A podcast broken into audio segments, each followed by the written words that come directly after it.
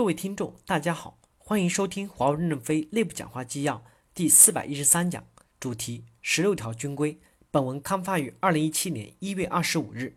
一、商业模式永远在变，唯一不变的是以真心换真金。二、如果你的声音没人重视，那是因为你离客户不够近。三、只要作战需要，造炮弹的也可以成为一个好炮手。四、永远不要低估比你努力的人，因为你很快就需要追赶他了。五、胶片文化让你浮在半空，深入现场才是脚踏实地。六。那个反对你时的声音，可能说出了成败的关键。七，如果你觉得主管错了，请告诉他。八，讨好领导的最好方式就是把工作做好。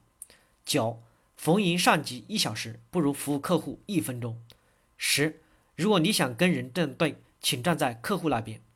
十一，忙着站队的结果只能是掉队。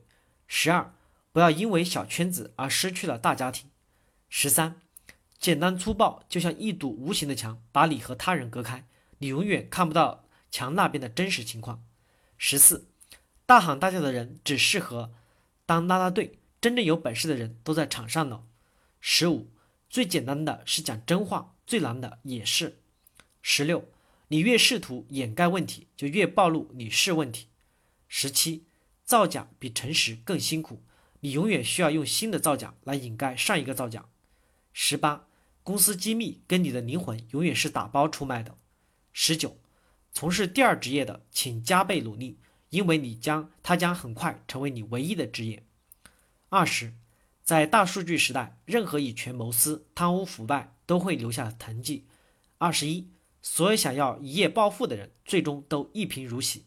感谢大家的收听，敬请期待下一讲内容。